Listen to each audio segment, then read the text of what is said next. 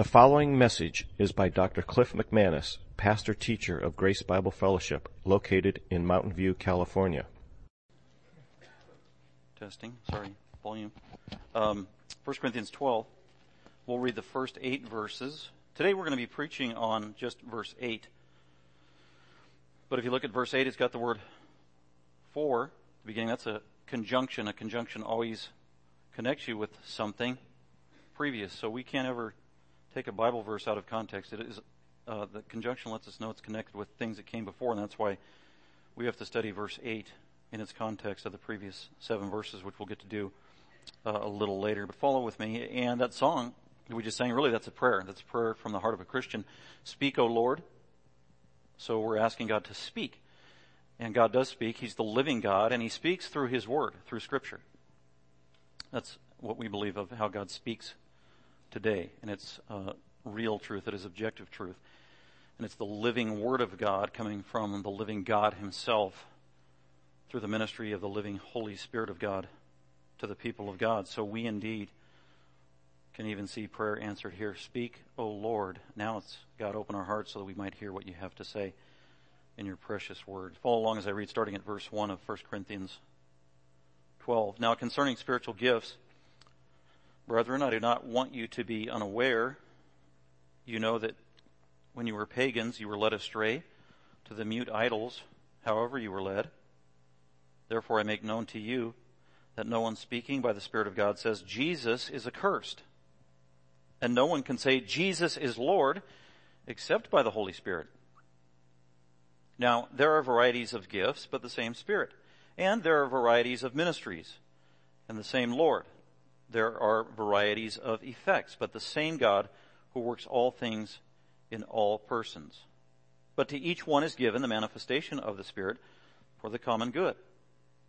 For to one is given the word of wisdom through the Spirit, and to another the word of knowledge according to the same Spirit. Uh, you may be seated and join with me as I commit our time to the Lord in prayer. Dear Heavenly Father, thank you for the privilege to come before you in prayer as your children. I thank you that you paved a way to direct access to your holy throne through the work of Jesus Christ, our great high priest and our mediator. And those of us who know you personally, because of our belief in the gospel, thank you that through that you have made us priests, allowing us access to your gracious throne, and we offer our prayers to you this morning uh, prayers of worship, of intercession, and also of request. And we just thank you for that great privilege. I thank you for the ministry of the Holy Spirit who allows us to literally communicate with you, the infinite living God of the universe, and you communicate with us through your word and in such a personal way as well. Um, so remind us of that great truth. God, we do commit this day to you, this day of worship, where we have the wonderful privilege to gather with the saints of our local body. And as I said, we come to worship you first of all. And we pray that our worship would be something that is pleasing to you, that is pure. I pray that you would allow us to put away distractions of our life, um, trials that weigh us down, concerns and worries about the future and that we can lay those at your feet, that we would allow the Holy Spirit to guard and protect our minds so that we could be at ease and at peace and focused on you this day. God, also prepare our hearts for receiving your word, learning from your word, learning from the Holy Spirit who is our ultimate teacher, that we can understand uh, the truth of Scripture, and God also help us to submit to it and apply it to our life and we need your help to that end as well. God, thank you for being our great provider, so faithful. How you care for your church as you are the head. You died for your church with giving your precious blood. The church being your precious bride. What a wonderful privilege and great reminder. So we thank you for your love for us, your care for us, ongoing provision for us. We have continual needs. We lay those before you as well. We need wisdom as we are so short-sighted. We ask that in faith, God, and pray that you would give us wisdom in our life, in our corporate life as a church, but also in individual lives as we walk with you in our family life and so many other areas. We need very specific direction, leading and prompting from you. So we ask that you be gracious to that end as well. God, I pray for special needs we might have in our church, and there are always special, pressing needs among our people with the trials of life. So I pray you'd give comfort for those who are in distress or struggling with trials in various ways. Give comfort and relief and also wisdom to those suffering physically as we have those in our midst. God, give relief and provision for those who have financial trials and struggles. That they be reminded that you're sovereign. They need to put their trust in you, that you would use all these short, these trials and hardships in life to motivate us to prayer as you want a praying people. You want us to walk by faith. You want us to rest in you. And God, we need your help to do that. God, remind us that you are the giver of all things. Help us to be faithful stewards of all that you have blessed us with. Help us to be generous, sharing with others where we see the need.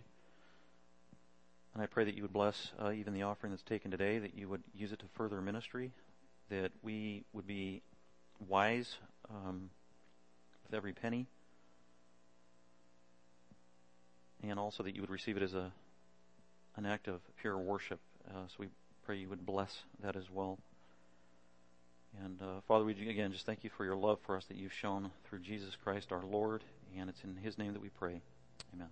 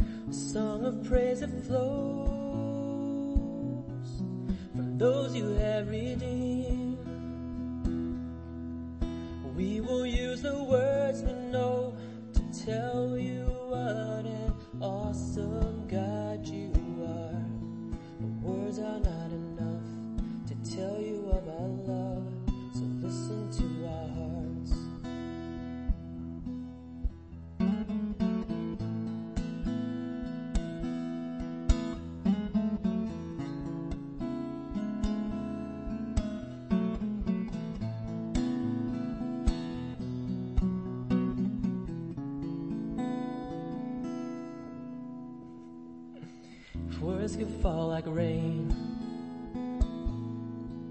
from these lips of mine. And if I had a thousand years, I would still run out of time. But listen to our hearts. Every beat will say, Thank you for the truth. Thank you for the life. Thank you for the way. So listen to our hearts. Hear our spirits sing. A song of praise that flows from those you have redeemed.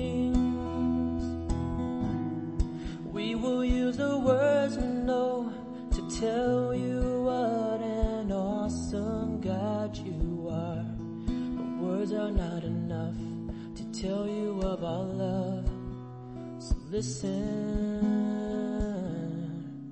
Words are not enough to tell you of our love. So listen to our hearts.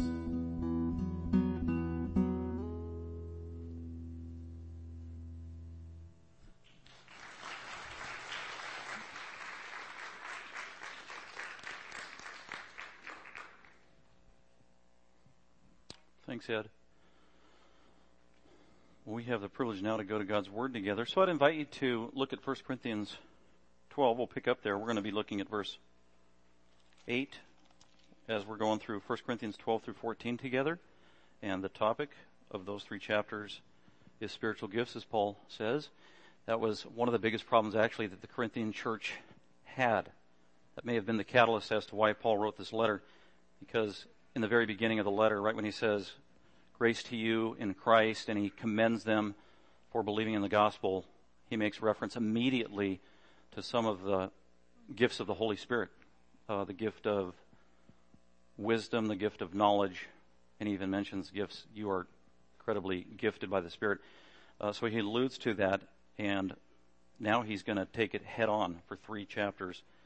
And so that's what we're doing, and we're going to cover it pretty thoroughly because it's so important and relevant for us today. Um, also, we have Children's Church today. So if you are in fifth grade and below and you'd like to be part of Children's Church, you can go ahead and walk back to the lobby. And it looks like Mr. Holstein is the Bible teacher of the day. Thank you, Aaron. That's great. As they're going through a study of the Bible, I believe. Um, and we'll catch up with the kiddos later. Before we get to that, just a couple announcements.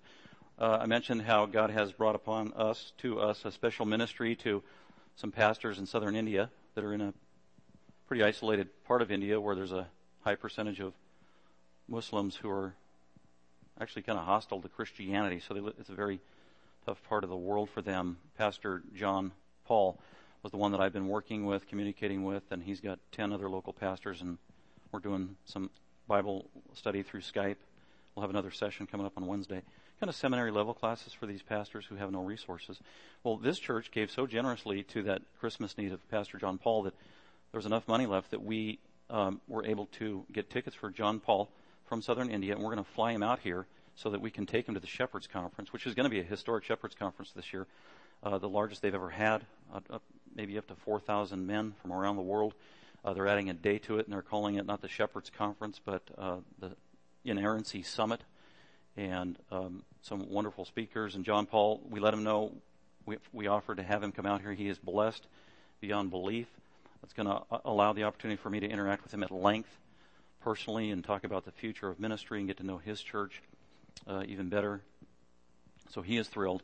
Uh, he'll be flying in around February 26th, 27th. We'll escort him down there. About eight or nine of us come from this church down to the Shepherds Conference. Um, and he'll be blessed down there. And then upon his return, he'll be here for a couple of days before he flies out. So I was going to let our body know if anybody is interested in spending some time with uh, John Paul, pastor from India, and even hosting him in your home for a couple of days, which would be March 7th, 8th, and 9th, or any one of those days. Uh, I'm going to open that up to some of our members. If you're interested, you can write that on a white card uh, to me, and then I'll send out an even more detailed email this week of those dates. March 7, 8, and 9. I think it's a Friday, Saturday, and Sunday. Uh, and then I'll fly him back to, uh, or take him to the airport when he has to depart, I think on Monday or Tuesday. So that's just an opportunity. Several of you have inquired. Uh, that'd be a blessed opportunity if you are all interested in hosting John Paul from southern India. Uh, please let me know. Also, oh, newsflash update. Uh, again, I, I'm not a woman. I don't know how this works, but apparently when you are with child and blessed by God and your womb is open, apparently the physiological things that happen uh, many changes take place, and one is with respect to your diet and things that you long for and thirst for. And one of those apparently is, I've been told, things like Taco Bell, and some things that you didn't like before you were pregnant, and then also uh, salt, just this high craving of salt. So I, just out of the blue, I woke up this morning and thought, you know, I'm going to bring some saltine crackers to church today to see if there's any ladies in particular that need. Did anybody need any uh, salt relief? If you'd like uh, to come up and grab. Wait, oh, there's. Wow. Go ahead and grab one. Just, yippee, it's a boy. No, we don't. I don't know that. That was Michelle. Congratulations, Michelle. Michelle and Colin Aiken. Um, keep them in prayer and baby in prayer, okay? Um, and as the day approaches, we'll give you more information about due date and all that good stuff. So God is the giver of life. He opens the womb. We thank Him for that. With that, uh, let's go and look at 1 Corinthians chapter 12. And on your bulletin, I put a title there for you. It's just one verse because there's so much information to say about this. The word of wisdom and the word of knowledge. Um, that's the title because that's the two gifts that are introduced. Just to give you a big picture on our study together so we don't get lost in the minutia of the discontinuity of one verse at a time, week after week. Chapter 12 goes together, kind of one inclusive argument, so we don't want to lose track of that. I think there's a theme verse that ties it all together, and that would be verse 7, which we covered last week. So if you were wanting to uh, make those observations, that's a key one. I think that verse 7 is absolutely key to the entire chapter. It's an umbrella statement, and this is what Paul said in verse 7 of 1 Corinthians 12. But to each one, each Christian, is given the manifestation of the Spirit. In other words, to every single Christian, a spiritual gift is given by the Spirit of God. So that's kind of a theme all throughout. Every Christian has a spiritual gift, and it's by the same Holy Spirit. The reason that is so important is because Paul is countering wrong thinking of the Corinthians, because it is obvious and apparent from the context that some of the Corinthians, in light of the showy nature of their gift, the speaking gifts, they actually thought that they had spiritual gifts while some of the other Christians did not. There were the haves and the have-nots among them. And because of that arrogant thinking, the thinking, well, I have a spiritual gift. My fellow believer, lowly believer, does not have a spiritual gift, which means I have a greater quotient of the Holy Spirit in my possession than my fellow Christian. And Paul, that's another truth that Paul counters. N- no, the same Holy Spirit is accessible to every Christian, and get this, the same amount of the Holy Spirit is accessible to every Christian. So those are just two main truths. Every Christian has a spiritual gift. Every Christian has the same access to the Holy Spirit of God. And there aren't the haves and the have-nots. That's a false distinction that he's trying to lay to rest. And so that's what he means in verse 7. But to each one, every Christian, a, spirit, a spiritual gift is given. And to get specific, that's where verse 8 kicks in. 8, 9, and 10, Paul is actually illustrating that truth. I just said that every Christian has a spiritual gift from the Spirit of God, and so he actually starts listing spiritual gifts. He lists nine in a row.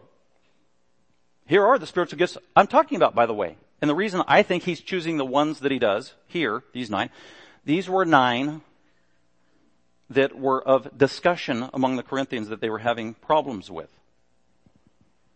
especially the first ones, uh, a word of wisdom and a word of knowledge. The Corinthians thought, some of the Corinthians thought they were gifted with a supernatural spirit of wisdom that other Christians didn't have. They had a wrong view of wisdom. That's why Paul uh, early on said, you guys are, you're arrogant, some of you. You have a twisted and distorted view of wisdom, by the way. You have a worldly view of wisdom. You have a view of wisdom that you inherited from pagan Greeks. And so he challenged their view of wisdom in chapter 1 and chapter 2. We already covered that. some of you are totally confused. When we talk about wisdom, it's not wisdom from the world. It is wisdom from God. It has nothing to do with human logic, human study, human effort, human intuition, human experience. It is supernatural wisdom from God given to believers and specific believers to give revelation about God. So he was exhaustive about what wisdom was where they were confused. And so that's why he mentions this spiritual gift. Speaking of spiritual gifts that every Christian has by the Spirit of God, and he starts listing them. So he lists nine in a row. So the first part of verse 7 applies to verses 8, 9, and 10. And then uh, in chapter 12, verses 11 through the rest of the chapter is an unfolding and illustration of the second part of verse 7. That's why I think verse 7 is such a great verse that covers the entire content of chapter 12. Because in the second part of verse uh, 7, he says, these spiritual gifts are given for the common good. Spiritual gifts are given not for your own individual edification, your own pleasure. You've been given a spiritual gift, Christian, to bless others, to edify others. It is outward oriented. And some of you are being arrogant and using your so-called spiritual gift in the wrong way just to puff yourself up and edify yourself. That is wrong. Don't do that.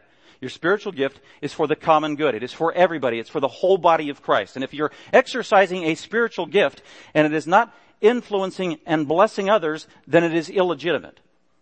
He argues that for three chapters. And so that's what he's emphasizing again at the end of verse 7. Your spiritual gift is for the common good. And then verses 11 through the rest of the chapter, that is his emphasis. Here is how spiritual gifts bless the common good, the body of Christ, the many members, corporate blessing, corporate edification, corporate growth. It's about the family of God. It's not individualistic, which is what you, Corinthians, are making it. So they, they've had a problem with self-centeredness in this entire book on several topics, from the Lord's table to uh, eating meat and their in the individual rights, and now with spiritual gifts. All these things, communion, your, uh, your liberties in Christ, how you use your spiritual gifts are all supposed to be done in deference to others, starting with the people of God, for the glory of God. And they're doing just the opposite. It's all self-centered, ego-centric. And so that's what he's challenging. So let's go ahead and look at verse, so verses 8 through 10, they go together. And we're actually going to look at these nine spiritual gifts. We need to. Because they are familiar to us today in terms of um, we hear about them, these spiritual gifts. We see them practiced, supposedly, all throughout the church. Um, there is a lot of confusion about it. If you have been missing Sundays and you're a regular here, you need to go back and hear the previous sermons because on this chapter, because they build on one another. I guarantee when I'm done today, some of you are going to have questions. Well, whoa, that didn't get clarified. And probably some of those questions I already addressed and it came previously. That's why it's important to, to stay caught up because Paul is building on one argument after the other. There's continuity of thought here, so um, that will be helpful to stay caught up. So let's go ahead and look at this. Uh, these two, first two of nine verses that he talks about. For to every Christian, uh, there are spiritual gifts, and for to one Christian is the word of wisdom, through the Spirit, same Spirit, and to another, to a different person, that's another distinction he's saying, not all Christians have the same gift, to a different person, this gift is given. Is highlighting another truth, not all Christians have the same gifts. Not everybody's supposed to be doing the same thing, at the same level. Not everybody's supposed to have the word of knowledge. Not everybody's supposed to have the gift of speaking in tongues. He's going to say that again at the end of this chapter, and that's what he's saying right here. To another, to another, to another, to a different person, a different gift. And so he delineates two gifts here. For to one is given the word, so to one Christian, God, through his Spirit, gives the gift of the word of wisdom. Logos is the word for word here. Some translations say message. That's actually, or utterance. That's actually a better translation of the word logos. Logos can mean word, but in the New Testament, most of the time, the majority of the time, it doesn't mean a specific word. It actually means a message, a statement, an utterance. So, statement, utterance, message is the best translation and even some of our English translations use that translation. So, for to one Christian is the gift of an utterance of wisdom. Wisdom is the word Sophia. Sophie, pretty girl's name, means wisdom. Uh, wisdom is a familiar word to the Corinthians. As a matter of fact, the word Sophia or wisdom, that's in the Greek language. In their day, 2,000 years ago, the Greeks spoke of a wisdom but it was a pagan wisdom. It was a different kind of wisdom. It was a worldly wisdom or an occultic wisdom, a proud wisdom, a limited wisdom, a human wisdom, a fallen wisdom, deceptive wisdom, an arrogant wisdom, and that's kind of how they grew up under that influence. So they were a little confused when they became believers about wisdom. So Paul had to correct that in chapter 1 and 2. But there is a legitimate kind of wisdom. There's a false wisdom, a false Sophia, and a true biblical Sophia. So Paul has to clarify that in their mind. And that's what he already did in chapter 1 and chapter 2. He talked about false wisdom. It's of the world. It's pagan. It's limited. It's arrogant. And then there's the true wisdom.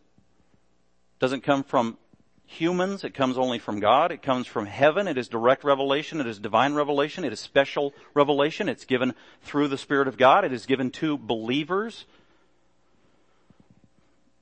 So this gift uh, for to a Christian, one of the gifts that is given is called the word or a message or an utterance of wisdom. And the word logos here also means utterance and the emphasis is on spoken communication. So whoever was gifted with this gift, the word of wisdom, they weren't necessarily gifted as much in writing as in speaking and communicating.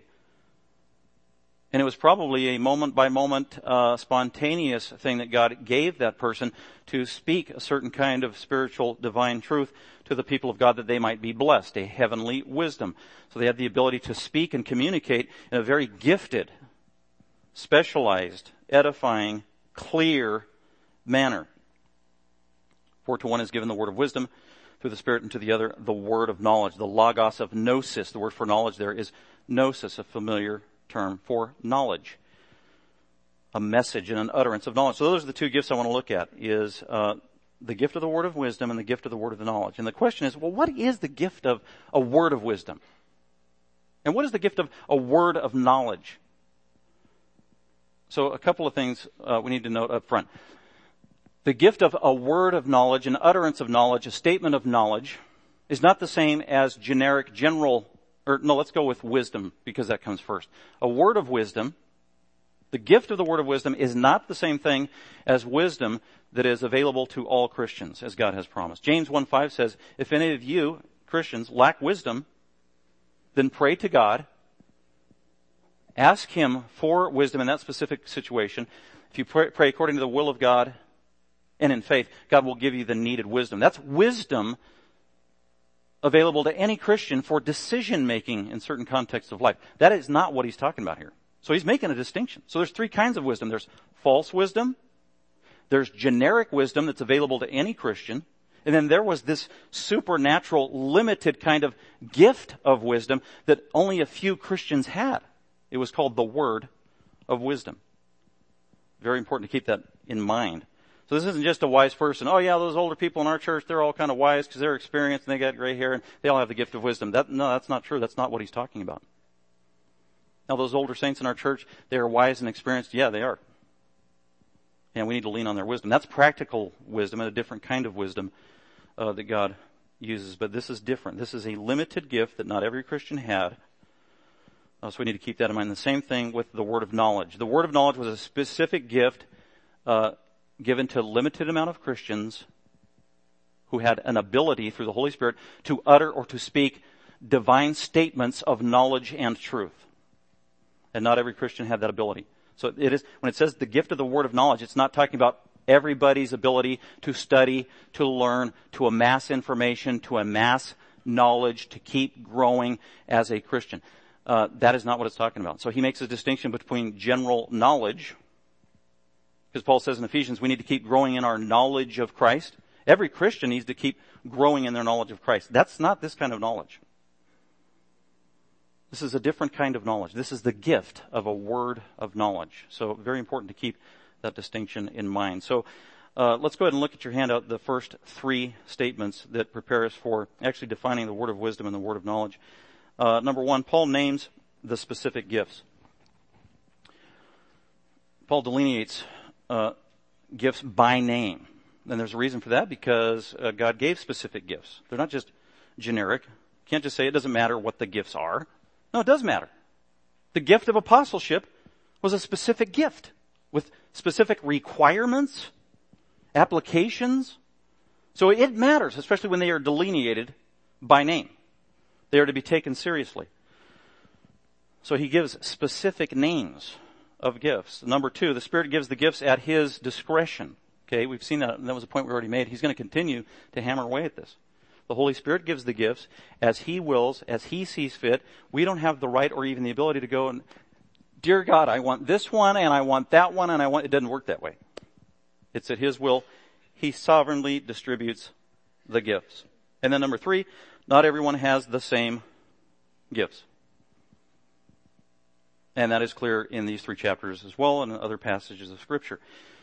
uh, even people with the same gift. Say, uh, if I have the gift of teaching and there's another brother that has a gift of teaching or another sister has a gift of teaching, even our gift of teaching is going to be different because it's like a fine diamond. No diamonds are identical. They have different uh, cuts and beauties to them and whatever else with that diversity and beauty and complexity that God gives all giftedness. So uh, that's to God's credit as the wonderful, diverse creator. So not all Christians have the same gifts. With that, let's go ahead and look and see, well, what are these? The word of wisdom and the word of knowledge. First, let me tell you what the word of wisdom is not. Now, I mention this, I think every time I preached on 1 Corinthians 12 now, to remind us all. We all have different backgrounds in terms of our theological and biblical understanding when it comes to spiritual gifts. Some of us don't have a whole lot of biblical knowledge about spiritual gifts. Some of you have admitted that to me and said, I'm actually kind of ignorant. I don't know anything about this stuff. I'm not on the cutting edge of the charismatic debate and all that stuff and the Pentecostalism doesn't even know what that is and spiritual gifts never really studied them and so there's that camp and then there's the camp of others who have come up under charismatic influence and Pentecostal teaching and then there are others who have gone through and morphed through all that stuff and others who never had any experience with charismatic backgrounds but came up maybe from on the other end of the spectrum in Christianity. So I realize there's a variance of influences in our thinking. That's why we're just going to stick with what the Bible says. That's got to be our guide. Has to. And uh, we're just going to go through Scripture and ask the Holy Spirit to be our teacher and try to study this together and be committed to hearing the truth and submitting to the truth as it is revealed. We trust through Scripture. So that's going to be our approach.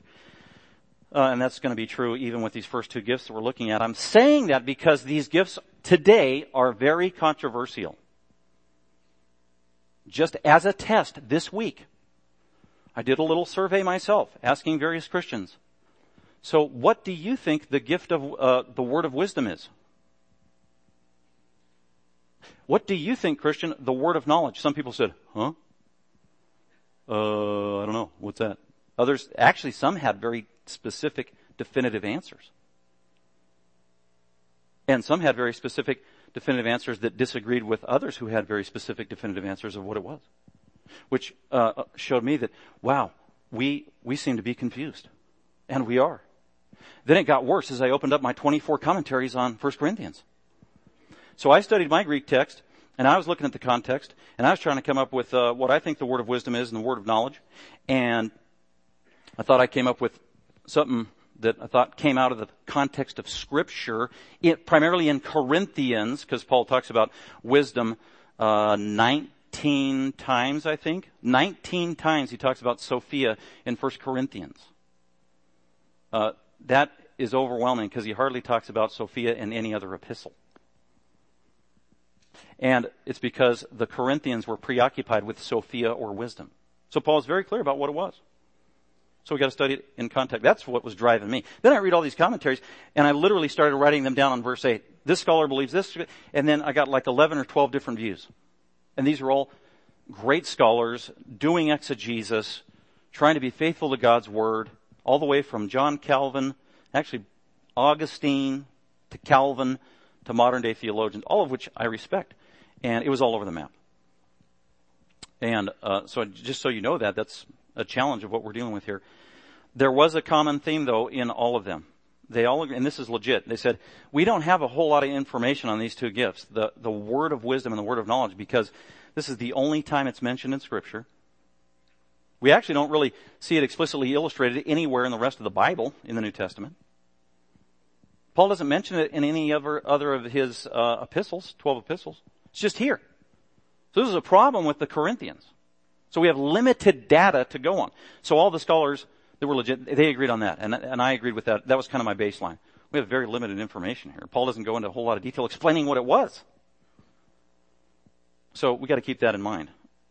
And then, so that's why I was just going with primarily information of how he uses knowledge nine times and Sophia wisdom 19 times in 1 Corinthians because that was the context. Uh, and we'll look at that in just a second. So, uh, with that, um, the other common thing that all the, that I would consider respected exegetical Bible scholars and preachers from Augustine to Calvin to modern day, they kind of agreed on an overarching theme, and that was the gift of the word of knowledge and the gift of the word of wisdom. They're two separate gifts. They're not the same thing. They're not synonymous. They weren't given to every Christian. They were limited Christians. They weren't speaking of generic and general wisdom and not gener- gen- general and generic knowledge. Um, it seemed to be a spontaneous outpouring of the Holy Spirit early on in the days of the apostles. The wisdom and the knowledge was related to the gospel of Christ. It was a benefit to the saints who heard it because they didn't have written scripture of the New Testament at the time. So they were agreeing on all those things. And it had to do, and the focus was the gospel of Christ, the good news of Christ. And so uh, that was the heart of it. And I, I tended to agree with that because that's what Paul says in First Corinthians. Many of them also said that, you know, not only do we have an absence of an outworking of an illustration of the word of wisdom and the word of knowledge in scripture and in the book of Acts explicitly or in 12 other Pauline epistles or in all the other general epistles. It's just not there. We also have an absence of it in church history for 1900 years, for 1950 years.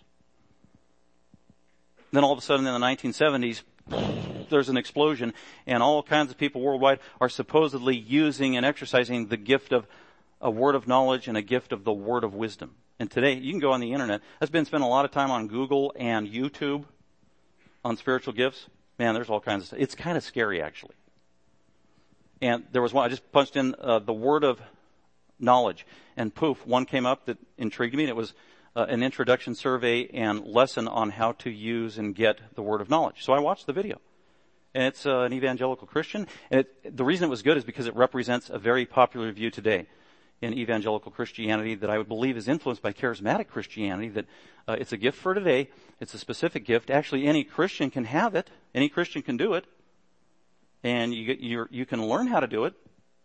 And just so you know, the essence of it was it's like having ESP or telepathy. So that's answer number one. The word of wisdom, it was the simplest way I could put it.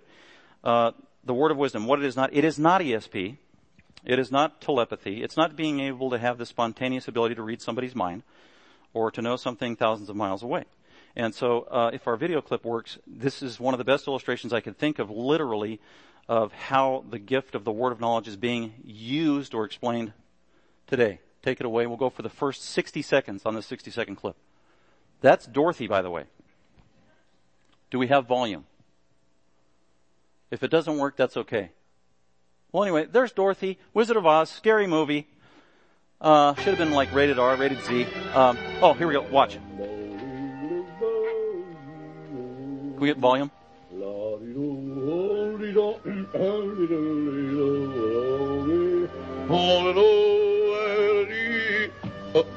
Well, well, well, house guests, huh? and who might you be? no, no, no, now don't tell me. Let's see, you're, uh, you're traveling in disguise. No, that's not right. I've, uh, you're, uh, you're going on a visit. No, I'm wrong. That's, uh, by the way. You're, uh, you're running away. How did you guess? Professor Marvel never guesses. He knows. now, why are you running away?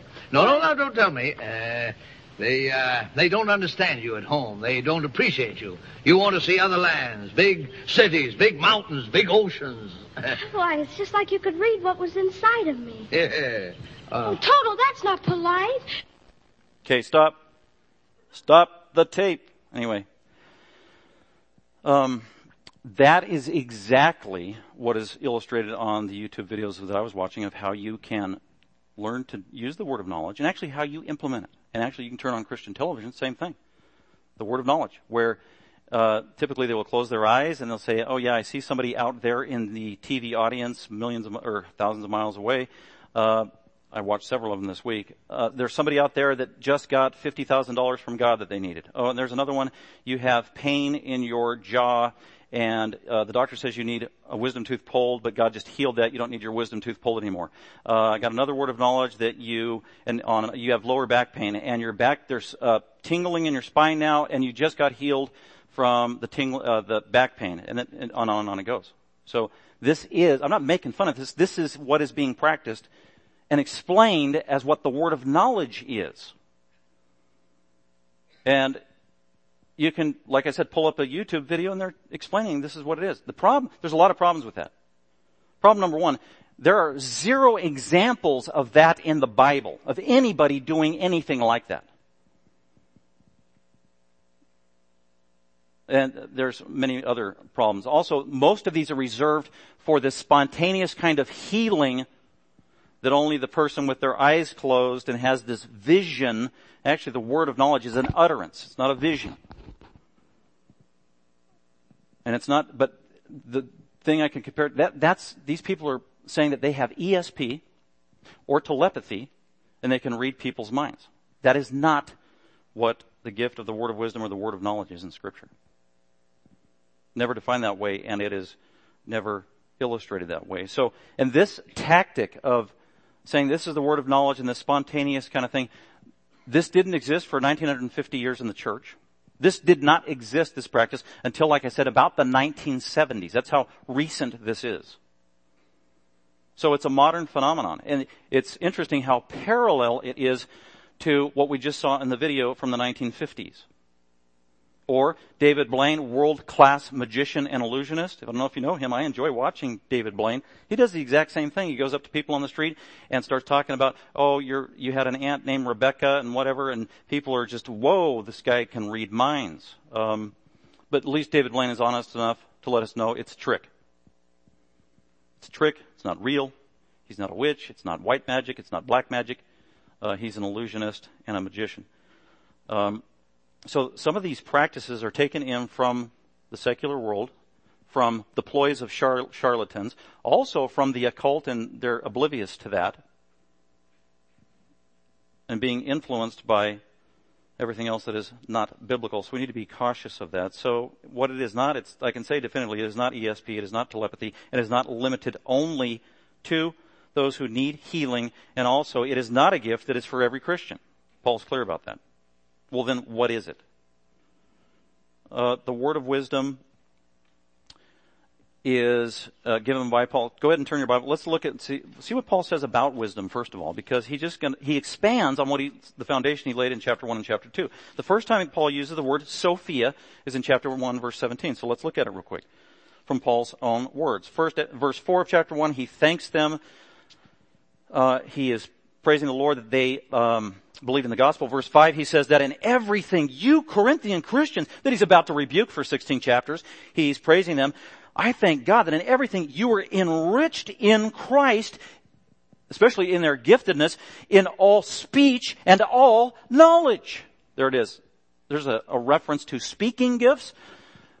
The word of wisdom is one of those speaking gifts, and he specifically refers to the gift of the word of knowledge in verse 5. He's not just talking about knowledge in general. He is talking about the spiritual gift. Uh, he goes on, verse 7, you, you aren't lacking in any gift. Man, you, you got all the spiritual gifts that I can tell. At least you guys talk about them. Um, then he exhorts them about their humility and their division. And then in verse 17, he gets, he, he alludes for the first time to this gift of spiritual wisdom. For Christ did not send me, John, uh, Paul. By the way, they had an arrogant view of Paul because they thought they were smarter than Paul because they had more wisdom, Sophia, than Paul. So Paul has to put them in place. He wants to remind them, I am an apostle sent by God to you, your former pastor. You need a proper definition of what Sophia is. It's not the Sophia in the culture around you among the wise pagan Greeks. That is his point in verse 17 as he transitions into it. For Christ did not send me to baptize, but to preach the gospel, not in the cleverness of speech that you hear all around you, that you guys are defining as Sophia or wisdom, so that the cross of Christ would not be made void. Verse 18, for the word of the cross is foolishness, which is the opposite of wisdom, to those who are perishing, but to us, Christians, who are being saved, it is the power of God. For it is written, I will destroy God, said the wisdom of the wise. That's false Sophia, false wisdom. And then verse 20, point blank says, where is the wise man? And these were the Corinthians who were boasting of having the gift of the word of wisdom. Where are you? Show me your gift. Define it. How are you using it? Is it a worldly one? Then it's pseudo. It's counterfeit. It is wrong. You need to abandon that view. I will explain later the proper view of the word of wisdom. Where is the scribe? Verse 21, for since in the, wis- in the wisdom of God, the world through the wisdom did not come to know God, God was well pleased through the foolishness of the message preached to save those who believe. So what is the wisdom of God?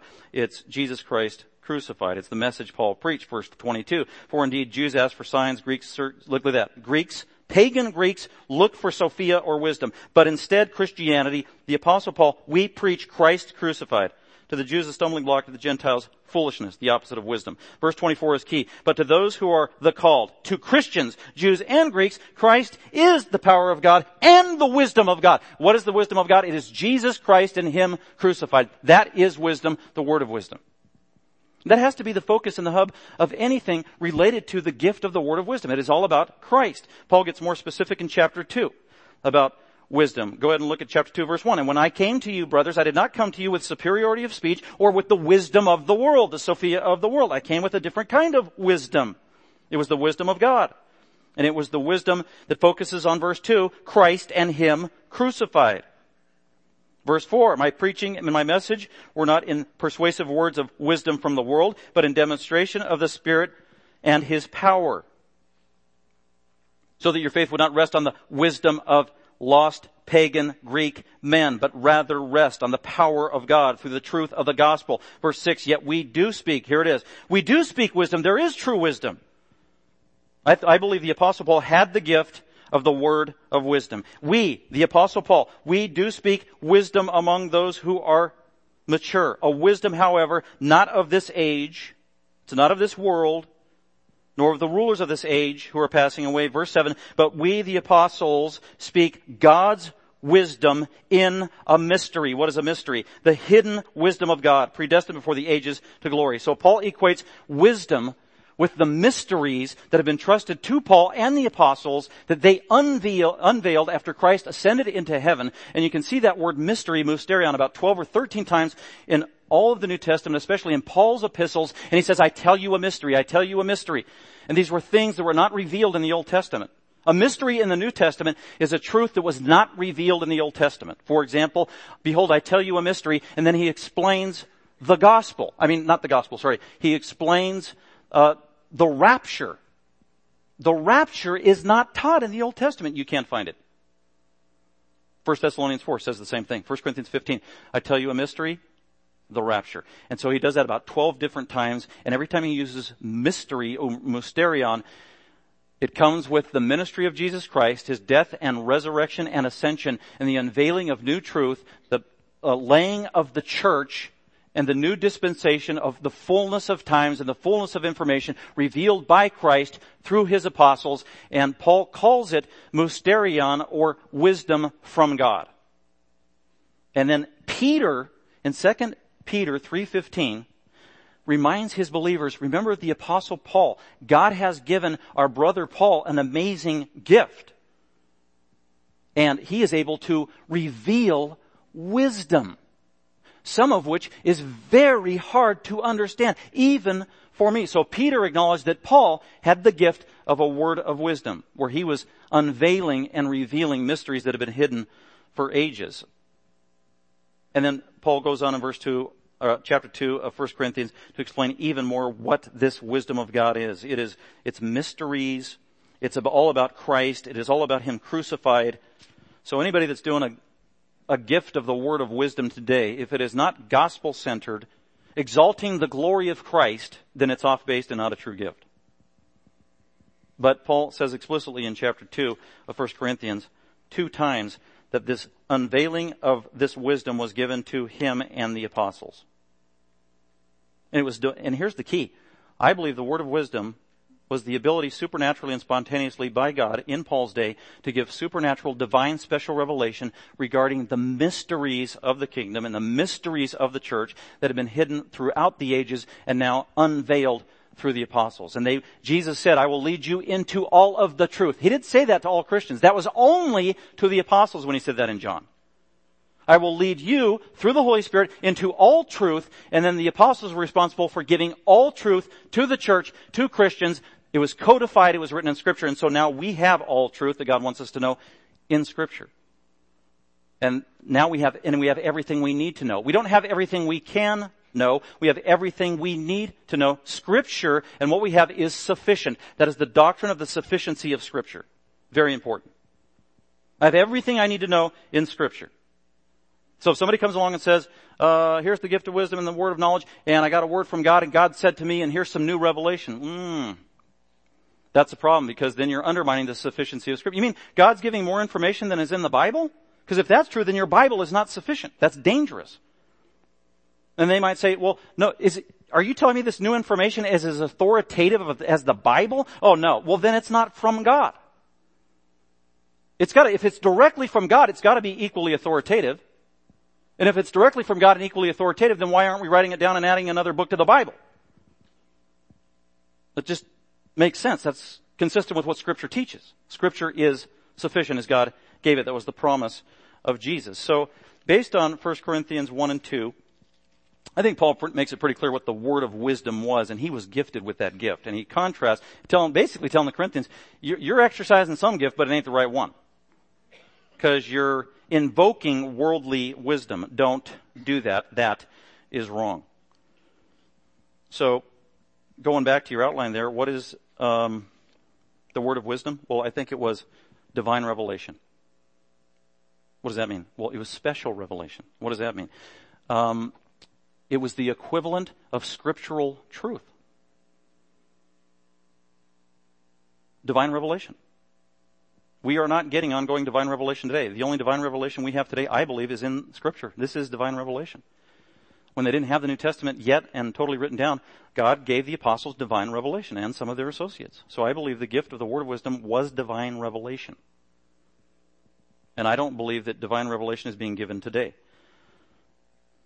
Because we have our word, we have scripture, it is sufficient. By the way, uh, from what I could tell, this gift of the word of wisdom was given primarily to eyewitnesses of the resurrection, Jesus' ministry, uh, the resurrection, or to the apostles or the associates of the apostles, from what I could tell. So it was foundational uh, to giving sufficient divine revelation regarding the mysteries of the church to the church before they had scripture. And I would say that we don't have this gift today. Pastor, you don't believe in the gifts of the Spirit? Oh, no, I do. And that is a criticism that frequently is alleged against those who are cessationists. Ooh, that's a big word. What's a cessationist? A cessationist is someone who believes that some of the spiritual gifts are not in operation today. Some gifts have ceased. So you can't say, I don't believe in the gifts, because I do. I believe in all of the gifts. I believe in the, do you, Pastor, do you believe in the gift of the word of wisdom? Absolutely. I don't have it. I don't think it goes on today, but I believe in it. I believe the apostles had it. I believe they used it, wielded it. Probably that's a, a funnel that God used to give us most of Paul's uh, epistles. Much of his preaching came through his giftedness in that area. So I believe in all the gifts. Uh, you mean you believe that some of the gifts have ceased? Yes. Well, that kind of sounds kind of unspiritual. Well, no. And then I usually like to follow up and ask those people, well, do you believe in all the gifts? Yes. Do you believe that all the gifts are for today? Well, yes. Do you believe there are apostles today? Well, uh, I get, that's usually the answer I get. So one of my good friends, we had this discussion, and then he finally admitted, well, yeah, I guess, hmm, I don't, yeah, I don't believe there are apostles today. So I guess I take that back. I'm a partial cessationist. I said, all right. So uh, you got to be consistent in your thinking. So if you admit that there were a limited number of apostles, the 12, the 12, the 12, the 12, they are called repeatedly in the Gospels. And then in Ephesians it says God laid the foundation of the church on the apostles and the New Testament prop, the foundation. There were a limited number of apostles. Then they died. Then they will be recognized in heaven, in eternity, on the stones, in the new heaven, in the new Jerusalem. There's a finite number. There are 12 and no more. Matthias replaced Judas. And then Paul called himself a special apostle, so he will be recognized as well. So there's only 13. But there are many today in the evangelical community that say there are apostles today, there are ongoing. They have to say that because they want to say they believe in all the gifts. Because they want to keep practicing some of these others, like the word of wisdom and the word of knowledge. So, I think it's pretty clear that there aren't apostles today, and I would say that this gift was reserved for the apostles and their associates because it was divine revelation. Let's go on to the next uh, point number five, uh, the word of knowledge, what it is not. Same thing. Um, it's not generic general knowledge that all of us have access to. It's not that. Because we're all supposed to be keep growing in our learning and knowledge. That is not the gift of the word of knowledge. what it is not. It is not a gift that every Christian has. What it is not. It's not ongoing continual learning and study on our behalf. That's what it's not. It's also not ESP and telepathy and reading minds of people, geared primarily towards spontaneous healings of lower back pains, as we are told in the last 50 years. Well, what is it? Well, it's very simple. Paul refers to knowledge nine times in this book of Corinthians. Uh, many times he puts wisdom and knowledge in tandem, so they're complementary ministries. He does that in Colossians, that Christ, in Christ is hidden the treasure of wisdom and knowledge. He even puts them in the same order in Colossians. So it's, it's Christ centered. They go together. Wisdom and knowledge. And again, he uses the same phraseology. It was the logos of wisdom, the logos of Sophia, an utterance of wisdom, supernatural divine revelation, and he uses the same word, and logos of gnosis, a logos of knowledge, an utterance, a statement, a verbal expression of supernatural divine knowledge. And what I think the gift of the word of knowledge was based on my study was a spontaneous gift in the days of Paul where, which was similar to divine revelation, but it was uh, a practical application of divine and biblical truth or scriptural truth or practical application of already revealed truth. So a little different than wisdom. Wisdom fen- uh, focused from Paul on the mysteries of Christ now being revealed and maybe the word of knowledge was a little more general and practical applications of it. The best example I could find is Acts 5, where Ananias and Sapphira, they lied, they stole money, they hid it from everybody, nobody saw them, they go to church, they face Peter, pastor, elder, and out of the blue, Peter says, why have you tried to lie to the Holy Spirit? Now how in the world did Peter know that? Nobody told him. He never saw it. As far as we know, he didn't hear about it. God revealed that to him. That's one of, I think, the best examples of a word of knowledge that Peter had. It wasn't a mystery from the Old Testament being revealed for the first time. It was practical knowledge from God that the apostle had to apply a biblical truth. And it was limited. I think Peter had the gift of a word of knowledge. I think the apostles did. The apostles probably had most of the spiritual gifts. So a word of knowledge, divine, supernatural, spontaneous, infallible proclamation. It was a verbal expression of divine and biblical truth, whether revealed for the first time or maybe an application of a truth already revealed to a specific situation in the days of the apostles to establish their credentials that they are the authoritative representatives of Jesus Christ on the earth and they are laying the foundation of the earth and when they inscripturate or write biblical truth down, it is to be taken accordingly. They represent Jesus Christ as his spokesmen on earth, the apostles. And I believe they used the giftedness, the gift of the word of wisdom and the word of knowledge. And it's interesting that in no other epistle are these gifts referred to. No examples are given in the rest of the Bible. No examples are seen clearly throughout history until our modern day.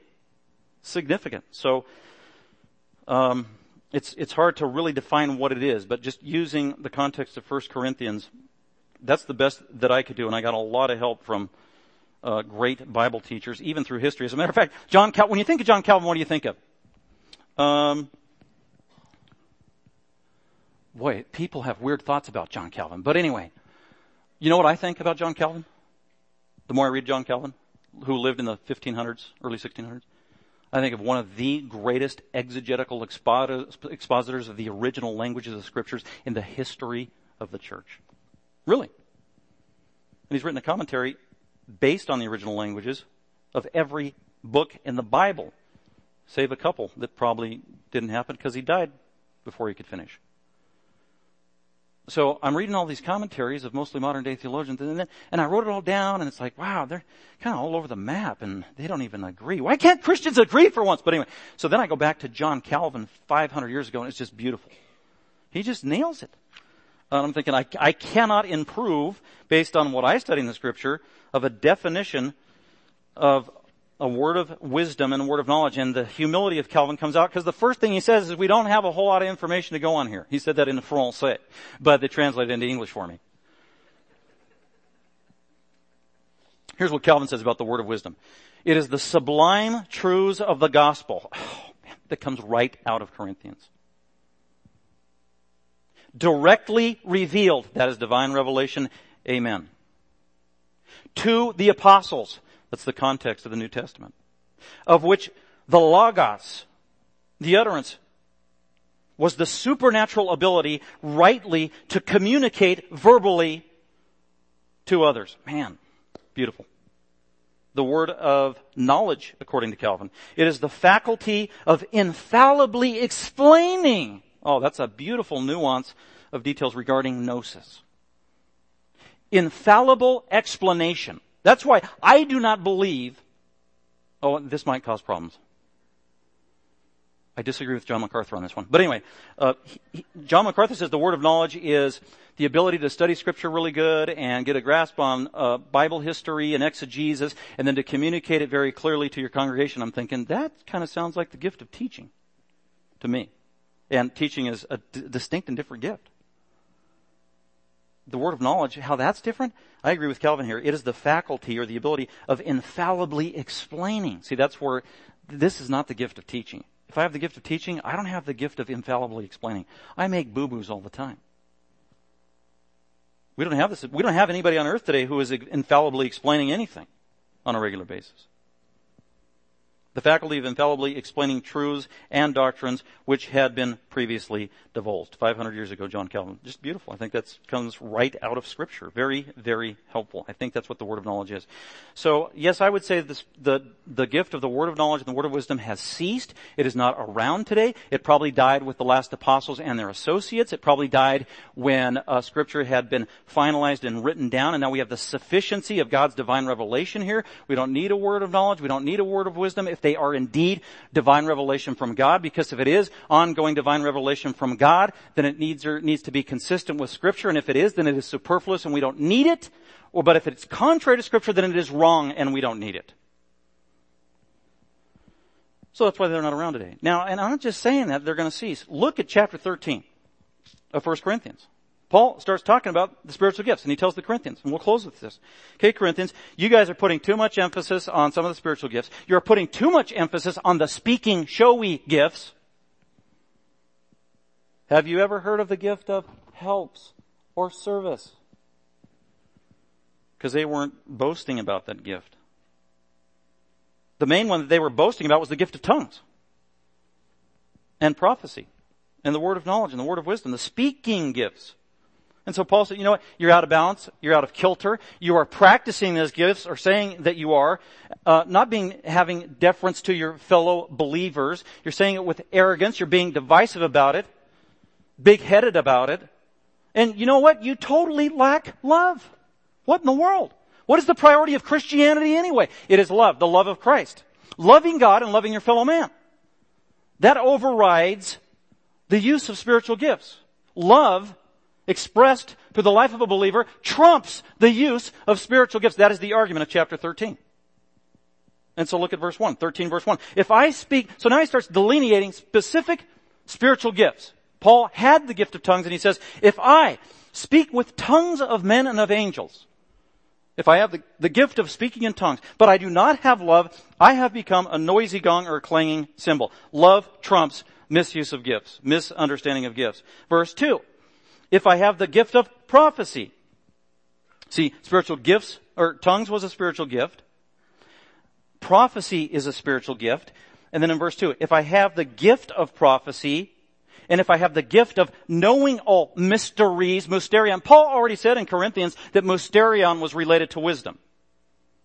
So what he's saying, if I have the gift of the word of wisdom, and can reveal mysteries. And if I have the gift of the word of knowledge, that's verse 2, people get incredibly confused there and they think this is, Paul's just saying, oh, if I have the gift of uh, knowledge and I, learning. It's not just generic learning. It is the gift of the word of knowledge. If I have the gift of the word of knowledge, which is direct and divine revelation, and if I even have the gift of faith, which he mentions also in 12, so as to remove mountains, but I do not have love, I am nothing. So he lists these gifts. Uh, the gift of tongues, the gift of prophecy, uh, the gift of wisdom through mysteries, the gift of knowledge, and the gift of faith. Those are five of the nine mentioned in chapter 12. If I do it without love, I am nothing. My priorities are wrong. I don't represent Christ accurately. And then he goes on to verse 8. So get it through your heads. This is what love is. Here's how it's defined. Here's how it manifests itself. You haven't been doing that. You need to be doing that. And in conclusion, verse 8, love never fails. Priority number one. But if there are the gifts of prophecy, actually a better translation, love never fails. Love goes on forever. Love is eternally perpetual. Love carries over into the next life. Love carries over and continues to exist in heaven. When we get to heaven, the gifts of the Spirit are gone. That is his argument in verse 8. Love never fails. It continues. It goes on. It's the priority. It's a very manifestation of the character of Almighty God. But if there are the gifts of prophecy in your congregation, they will be done away. The gift of prophecy is temporary. That's why I believe the gift of prophecy has been gone since the days of the apostles because Paul said it right here.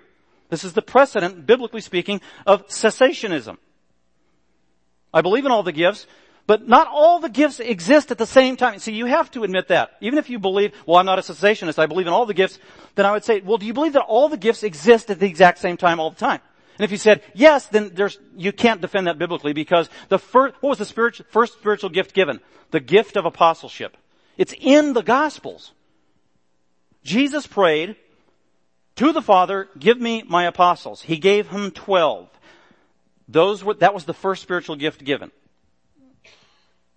No other, some, many of the other gifts hadn't been given yet.